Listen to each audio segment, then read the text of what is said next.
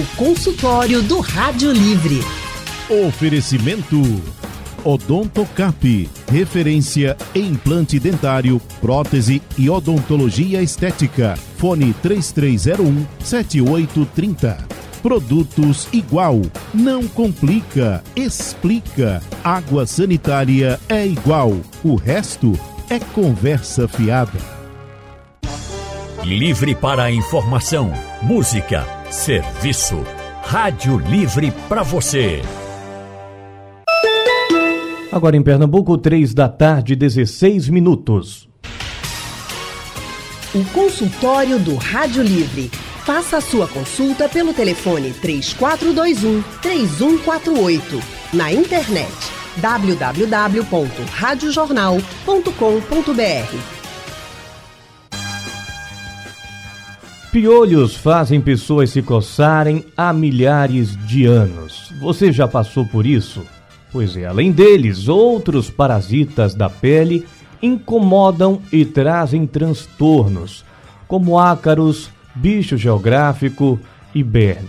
Como não pegar? Como se prevenir? Como não contrair? Para esta conversa no consultório do Rádio Livre de hoje, a gente recebe a médica dermatologista Giovana Kubitz. Ela é residente de dermatologia no Hospital Universitário Oswaldo Cruz na Universidade de Pernambuco e atende no serviço público e SUS com ênfase em dermatologia clínica. Doutora Giovana, seja bem-vinda ao consultório. Boa tarde, seja bem-vinda aqui à Rádio Jornal.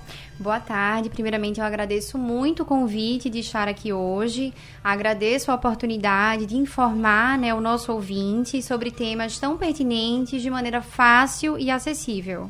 Perfeito. Certamente a nossa conversa vai ser muito proveitosa e a gente também vai ter a participação da médica dermatologista Renata Furtado, que é preceptora da residência de dermatologia do Hospital Otávio de Freitas e atua há cinco anos na especialidade. A doutora Renata Furtado está fazendo a sua conexão e logo mais estará com a gente também aqui participando dessa conversa no consultório do Rádio Livre de hoje. Já pedindo a sua participação, você pode participar com a gente, mandando a sua mensagem, tirando a sua dúvida, mandando o seu áudio para o nosso WhatsApp. O 99147 8520, você manda a sua pergunta por lá e participa com a gente do programa de hoje. A gente já tem conectada também a médica dermatologista Renata Furtado, preceptora da residência de dermatologia do Hospital Otávio de Freitas. Doutora Renata, seja bem-vinda. Obrigado por sua participação aqui no consultório do Rádio Livre. Obrigada pelo convite. Foi um prazer poder participar e trazer informações de qualidade e saúde. E a gente começa com uma pergunta bem simples, bem básica para a gente entrar no nosso assunto, perguntando para vocês, doutora, começando pela doutora Giovana, o que são os piolhos? Bom, o piolho, né, o nome popular piolho, é o que dermatologicamente a gente chama de pediculose. O que é a pediculose? É uma infestação do couro cabeludo, da pele do couro cabeludo e do nosso fio, de qualquer parte do nosso corpo, por um inseto. É um inseto pequeno que não tem asa, que costuma se alojar principalmente na pele da nossa cabeça, onde ele vai se alimentar, mas também em toda a extensão do fio, tanto da cabeça quanto de qualquer região do corpo. E como é que eles se desenvolvem, doutora? Como é que eles surgem? Como é que eles se proliferam, digamos assim? Bom, a proliferação do piolho, ela acontece através de ambientes aglomerados. Então, a importância desse ambiente aglomerado e do compartilhamento de itens pessoais é a principal forma de proliferação desse agente é, na, através dos surtos, né? No indivíduo, ele precisa estar próximo ao nosso couro cabeludo, à pele da nossa cabeça, porque é lá onde esse inseto vai morder a nossa pele, sugar o nosso sangue necessário para se desenvolver.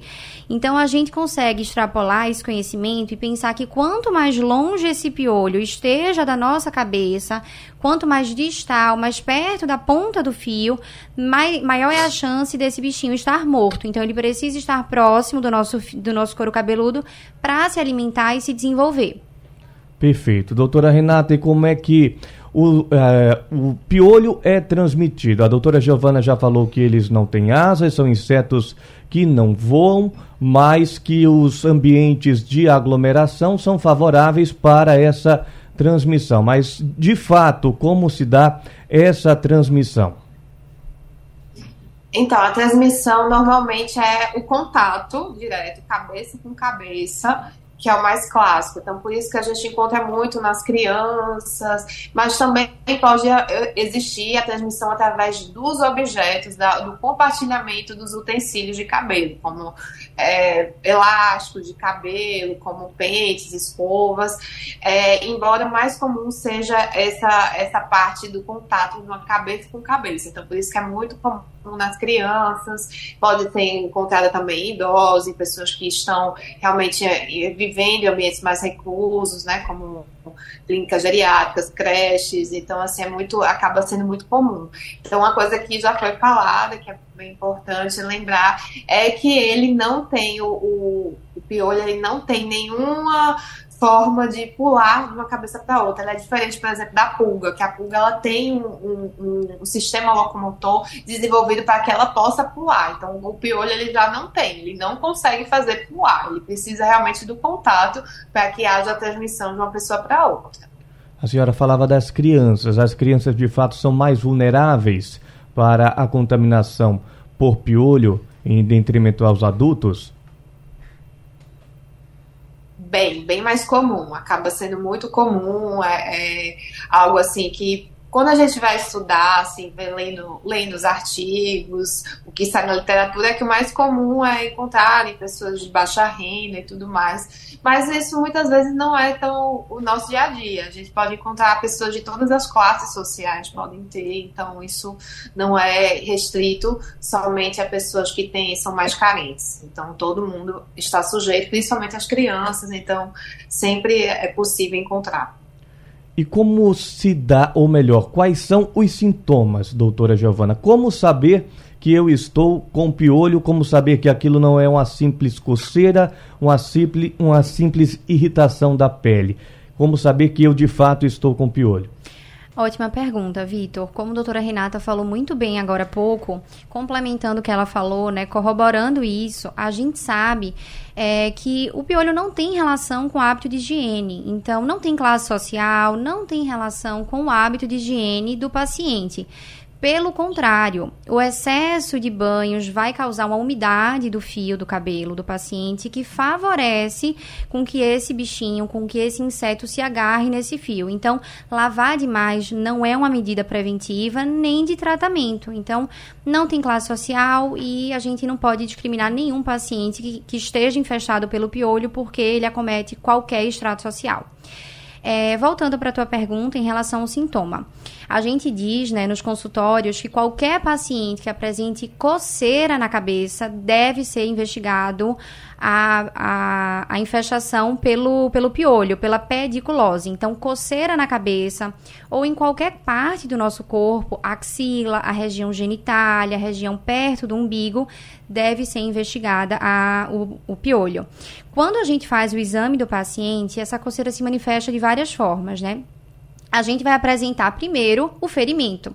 O paciente que coça, ele coça a pele a ponto de ferir essa pele. Então, essa pele vai ficar arranhada, essa pele vai ficar com crostinhas de sangue, a gente vai encontrar os ferimentos na cabeça do paciente.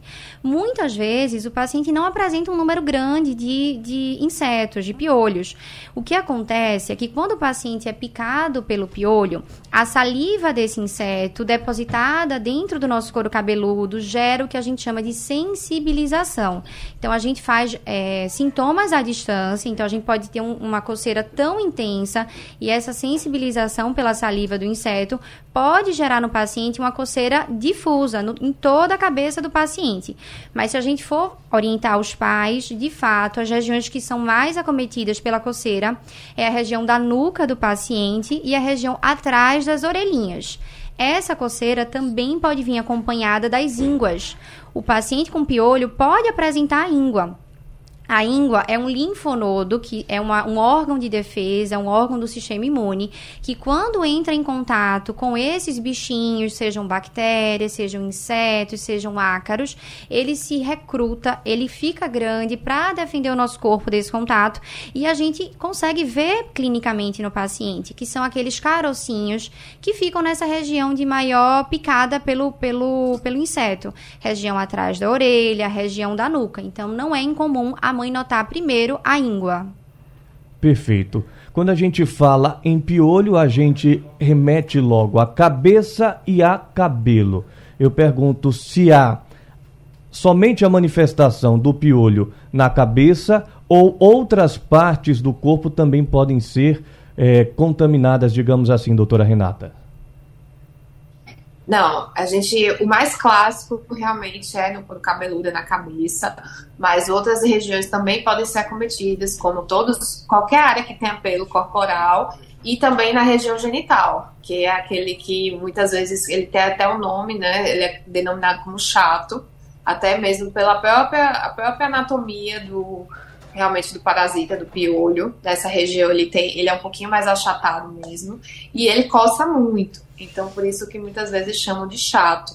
Mas ele pode acometer, os piolhos podem ter em outras regiões também, não só na cabeça. E como fazer esse diagnóstico, doutora Giovana? Como saber realmente que eu tô com piolho? Algum exame clínico? Como detectar?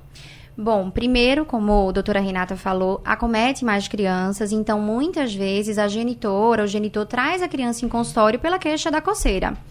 Não é incomum o pai ou a mãe da criança notar um prejuízo no desempenho escolar da criança. A criança que tem piolho, ela coça muito, então tem um prejuízo na qualidade do sono, a criança não consegue dormir bem e por conta disso a criança tem um prejuízo no rendimento escolar.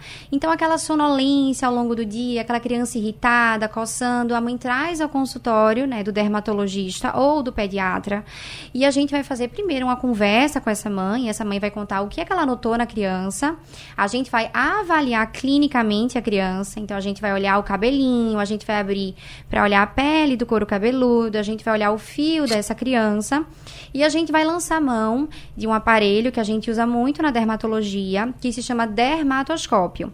O dermatoscópio é uma lente de aumento, é uma lupa. Através dela, a gente consegue ver todas as estruturas do couro cabeludo e do fio do paciente com mais precisão. Inclusive, o dermatoscópio consegue mostrar pra gente se o bichinho, que é a lêndia, o filhote, o ovinho do piolho, ele está viável. O que é isso? Se o filhote da lêndia está viável, a gente consegue ver dentro o ovo, porque é uma estrutura esbranquiçada, um pouquinho transparente. Então, a gente consegue ver se esse bichinho de fato é a causa do sintoma do paciente, se ele está vivo ou não.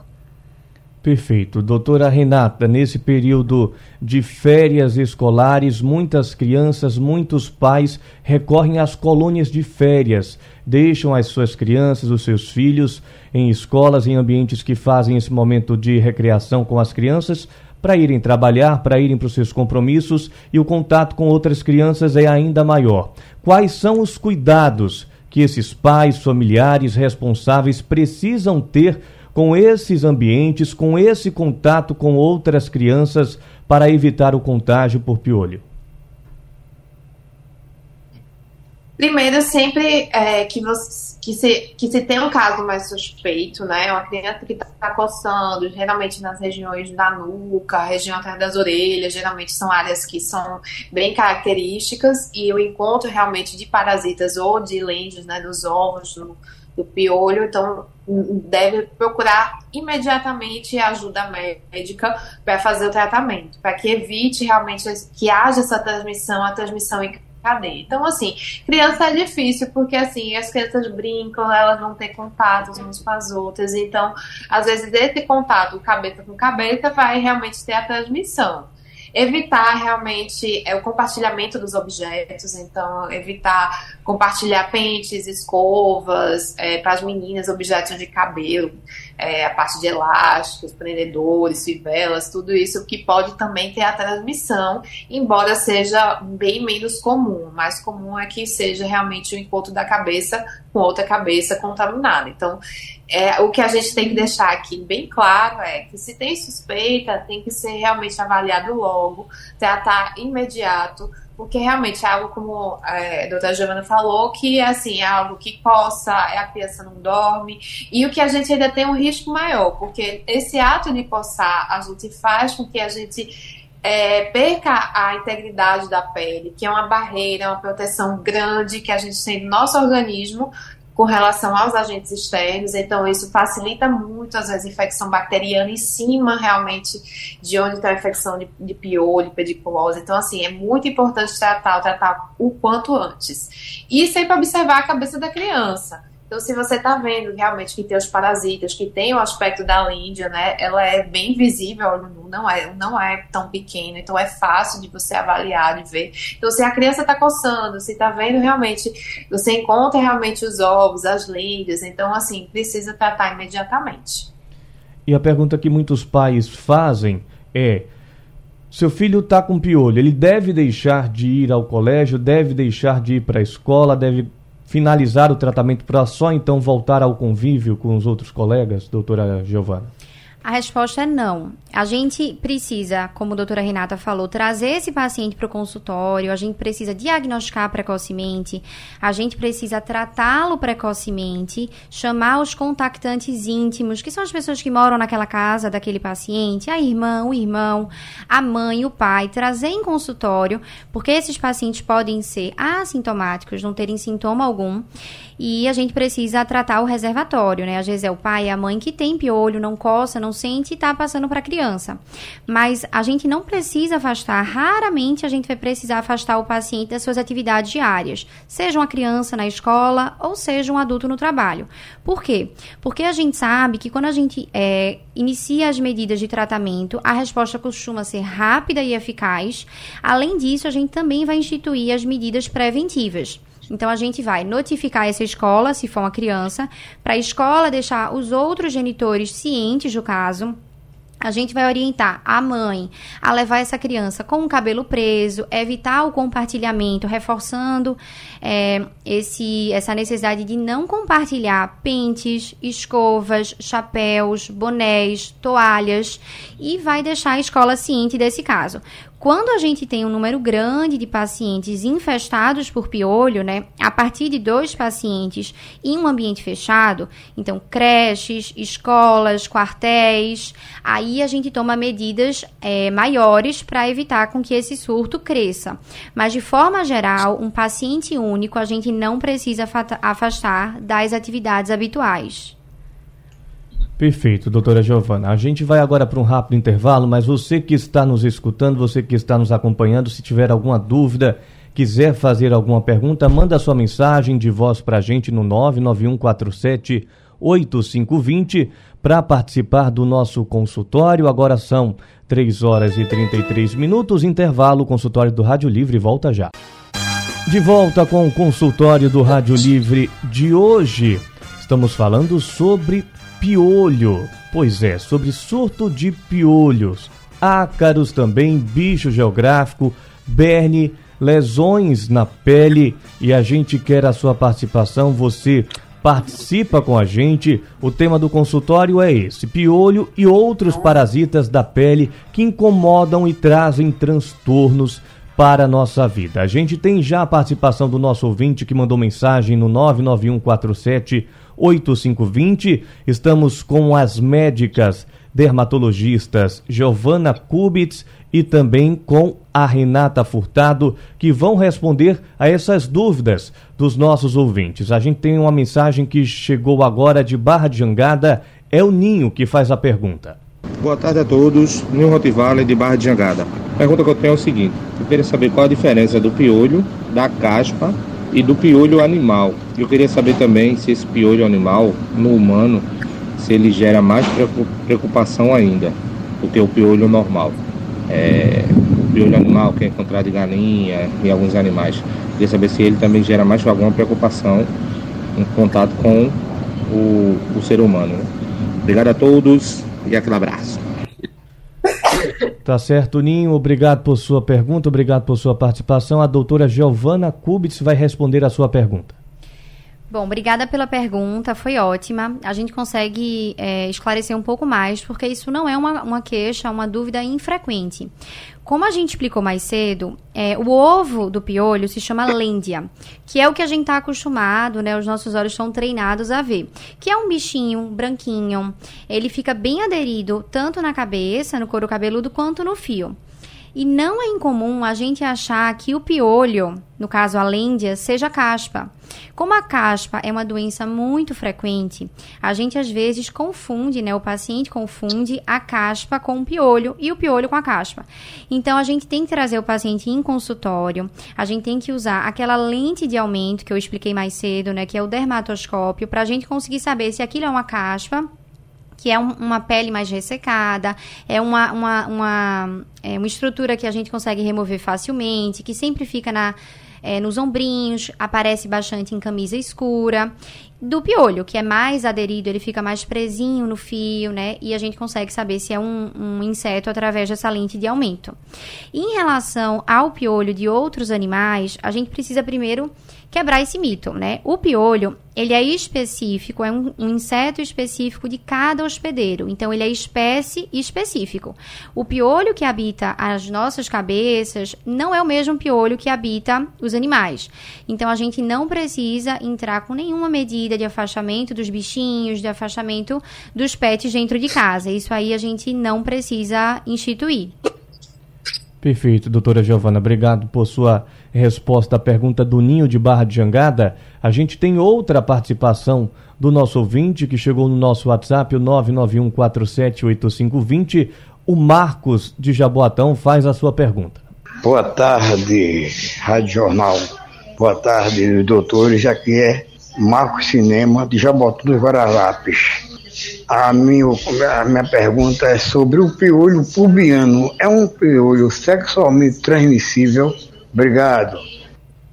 Doutora Renata Furtado, a pergunta do Marcos de Jaboatão dos Guararapes. É sim, ele é realmente sexualmente transmissível, né? Então, assim, como, como os demais, né, os, os demais piolhos né? não só o do couro cabeludo, ele precisa realmente do contato para ter a transmissão. Então, precisa realmente do contato sexual para ter a transmissão, sim. Perfeito, doutora Renata. É, a gente tem mais perguntas chegando. Você que está em casa pode também participar mandando sua mensagem para o 991478520. Vamos com a participação da Sil, que manda sua pergunta. Doutora, boa tarde. Eu gostaria de saber eu tenho uma neta, ela tem seis anos de idade. E a gente já levou ela no médico, já, ela já tomou ivermectina, já tomou vários remédios. Ela lava com shampoo, eu já botei óleo de pinha que me ensinaram, já lavei com vinagre, mas eh, a gente não consegue acabar com esses piolhos dela. O que eu posso fazer? Meu nome é Sil. Doutora Giovana, o que é que Sil pode fazer para melhorar a qualidade de vida da neta dela? Bom, obrigada pela pergunta. É, primeira coisa que a gente tem que fazer, a gente tem que trazer todo mundo de casa para o consultório médico. Tem que ser avaliado todo mundo que mora com essa criança. A, os portadores assintomáticos, que são aquelas pessoas que têm piolho na cabeça e não sentem sintomas, é muito frequente. Então, a gente está tratando uma criança, mas a gente não está investigando as pessoas que moram perto e que têm contatos íntimos com a criança: irmão, irmã e pai. Pai e mãe, né? Outra coisa que a gente precisa fazer, né? A gente precisa desestimular, desincentivar o uso de receitas caseiras. As receitas caseiras, elas não aumentam a chance de tratamento correto, elas facilitam as infecções por sensibilizarem a cabeça da criança. Então, o correto é trazer o paciente em consultório, a gente fazer o diagnóstico, chamar todo mundo que mora com essa criança para tratar junto em caso de, de diagnóstico confirmado.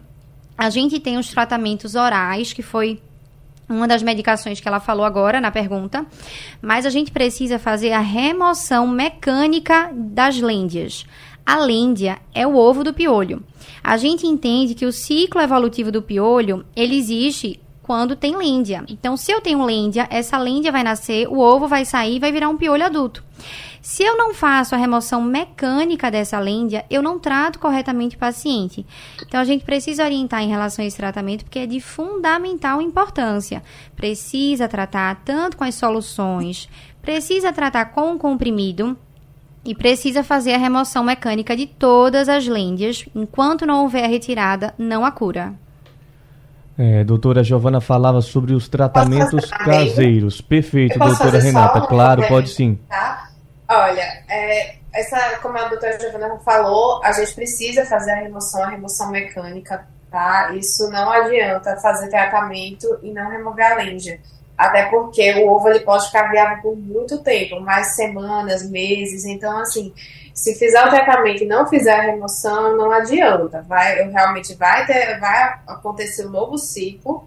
E aí, realmente, aquele ovo vai se transformar realmente no parasita e vai ter realmente a, a infestação de novo. Então, normalmente, a gente recomenda fazer a remoção através de pentes finos. Então, pode ser feito tanto com vinagre, um pente fino, ou até mesmo com condicionador de cabelo, que eu acho que é a forma mais interessante de remover e fazer a remoção mecânica. É chato, é trabalhoso, mas é o que realmente ajuda bastante. Então, não adianta tomar ivermectina, fazer tratamento aleatório e não fazer essa remoção. É muito importante remover, justamente porque o ovo ele pode passar muito tempo viável.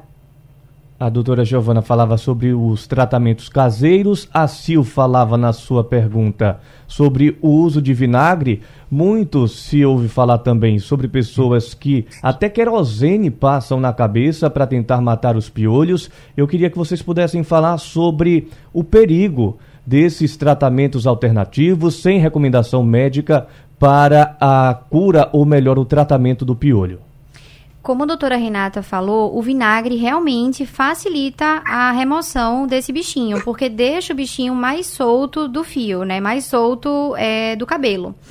O que a gente faz? A gente inicia o tratamento oral, a gente vai fazer o tratamento com soluções que vão é, deixar um tempo de ação no nosso cabelo. Então, a gente tem alguns shampoos, algumas loções. A gente pode passar a noite toda com a loção ou deixar agir algum tempo é, os shampoos. E no dia seguinte, a gente vai enxaguar todo esse, esse produto do cabelo. A orientação do fabricante é muitas vezes não lavar nem com shampoo, fazer um enxágue só com água corrente, para deixar um pouquinho do, do resíduo desse, desse produto agindo no fio. O ideal é que esse enxágue seja feito na pia, quando a gente faz o enxágue no chuveiro, a gente está espalhando esse bichinho ao longo do corpo. E a gente já entende que o piolho pode pegar qualquer pelo do corpo. Então, o ideal é a gente fazer o enxágue na pia, com uma aguinha mais fria, porque a água morna aumenta a absorção é, do produto no couro cabeludo. Então, a gente faz o enxágue. E logo em seguida, como a doutora Renata falou, é interessante passar um condicionador, uma superfície que vai fazer o pente deslizar mais, ou até mesmo o vinagre, diluindo o vinagre na água. A gente passa o pente fino e faz a remoção de todas as lêndias. Essa orientação que a gente tinha de antigamente de precisar cortar o cabelo do paciente por conta do piolho é uma orientação que caiu em desuso. A gente tinha essa orientação porque se achava que o corte do cabelo não eliminava o piolho, mas que certamente facilitava a gente encontrar o piolho na cabeça do paciente. A gente sabe que é difícil encontrar o piolho, né? O piolho a gente, a gente acha muito pouco porque é escuro, além de a gente ver um pouco mais porque é branquinha. E quando a paciente tem um cabelo longo, aí é trabalhoso, mas a gente tem que ter esse contato perto, essa ajuda da genitora, do genitor, de quem cuida da criança para remover constantemente até a, as lêndias irem completamente embora. Perfeito, doutora Giovana. Agora a gente segue para um rápido intervalo. Na volta a gente continua o nosso assunto aqui no consultório do Rádio Livre. De volta com o nosso consultório do Rádio Livre de hoje, estamos falando sobre piolho e outros parasitas da pele. E já chegando ao final da nossa conversa, eu queria perguntar a você, doutora Giovana, quando a gente pode dizer que um tratamento foi concluído, que ele está completo? Bom, a gente tem que reavaliar esse paciente, então, trazer esse paciente para o consultório, voltar com a família e avaliar o paciente com o olho, né, o exame clínico da gente, abrir a cabeça do paciente, procurar se tem algum ferimento. Muitas vezes a gente não vai encontrar o piolho, Mas a gente vai continuar encontrando ferimentos que são pela coceira. A coceira intensa vai ferindo essa pele, fazendo crostinhas de sangue. Então, o paciente que está tratado, que está curado, ele não vai ter mais ferimento, ele não vai ter mais o sintoma da coceira, o paciente não vai apresentar mais o piolho, que a gente vai conseguir ver através do exame clínico e também da lupa de aumento. Então, se a gente não encontra nenhum parasita, o paciente está tratado. Se a gente encontra um parasita, a gente tem que retratar o paciente. Perfeito. E doutora Renata, para a gente finalizar, quais são os cuidados que devem ser tomados para que o piolho não volte? Então, primeiramente, é, evitar esse contato direto, né? O contato cabeça com cabeça, muitas vezes é difícil, principalmente com as crianças, né? Porque a gente já tem as crianças, às vezes, muito dentro de casa, dia muito equipamento eletrônico, muita tela, então muitas vezes a gente quer que as crianças convivam. Então, às vezes é difícil. É, mas outra, outra dica importante é evitar o compartilhamento dos objetos em casa, então evitar compartilhar pentes, escovas, chapéus, bonés, algo que também possa ter transmissão. E o principal, realmente, pessoas suspeitas, elas devem ser tratadas, tratar também os familiares, para que não tenha nenhuma outra pessoa que ainda possa estar tá fazendo essa transmissão. A gente tem que é, intervir na cadeia de transmissão, realmente, do piolho, para que a gente faça essa prevenção de forma geral. Muito bom. Doutora Renata Furtado, muito obrigado por sua participação aqui no consultório do Rádio Livre e até a próxima. Obrigada, obrigada pelo convite. Até a próxima. Doutora Giovana Kubitz, muito obrigado por sua contribuição aqui no consultório. Forte abraço, até a próxima. Obrigada, eu agradeço demais o convite e essa oportunidade de informar ao ouvinte. E o Rádio Livre de hoje vai ficando por aqui. A produção é de Gabriela Bento, trabalhos técnicos de Big Alves, Gil Araújo e Sandro Garrido. No apoio, Val Melo. A direção de jornalismo é de Mônica Carvalho. Você fica agora com Balanço de Notícias e Tiago Raposo.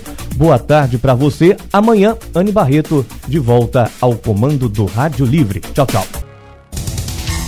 Sugestão ou comentário sobre o programa que você acaba de ouvir, envie para o nosso WhatsApp 99147 8520.